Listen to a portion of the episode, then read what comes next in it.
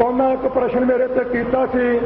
ਤੇ ਕਈ ਵੇਰ ਮੇਰੇ ਅਕਾਲੀ ਭਰਾਵਾਂ ਨੂੰ ਇਹਦੇ ਚ ਮੁੜਕਾ ਆਊਗਾ ਔਰ ਉਹਨਾਂ ਨੂੰ ਜਿਹੜੇ ਗੁਰੂ ਗ੍ਰੰਥ ਸਾਹਿਬ ਤੋਂ ਦੂਰ ਆ ਜਿਹੜੇ ਇੱਥੇ ਉਹਨਾਂ ਨੂੰ ਨਹੀਂ ਆਉਂਦਾ, ਉਹਨਾਂ ਮੈਨੂੰ ਕਿਹਾ, ਸੰਤ ਜੀ, ਇਹ ਦਾੜੀ ਕੱਟਾਂ ਤੇ ਕਾਮਰੇਡਾਂ ਨੂੰ ਡੰਡਾ ਲੈ ਕੇ ਪੈ ਗਏ ਆ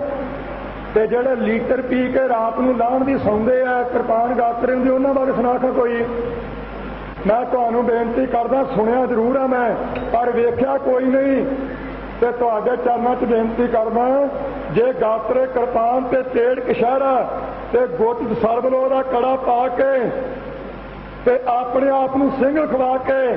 ਤੇ ਸ਼ਰਾਬ ਪੀਂਦੇ ਪਕੜ ਲਵੋ, ਮਿੱਟੀ ਦੇ ਤੇਲ ਦਾ ਪੀਪਾ ਪਾ ਕੇ ਜਿਉਂਦੇ ਨੂੰ ਅੱਗ ਲਾ ਕੇ ਮੇਰੇ ਕੋਲ ਆ ਕੇ ਮੁਕੱਦਮਾ ਮੈਂ ਲੜੂੰਗਾ।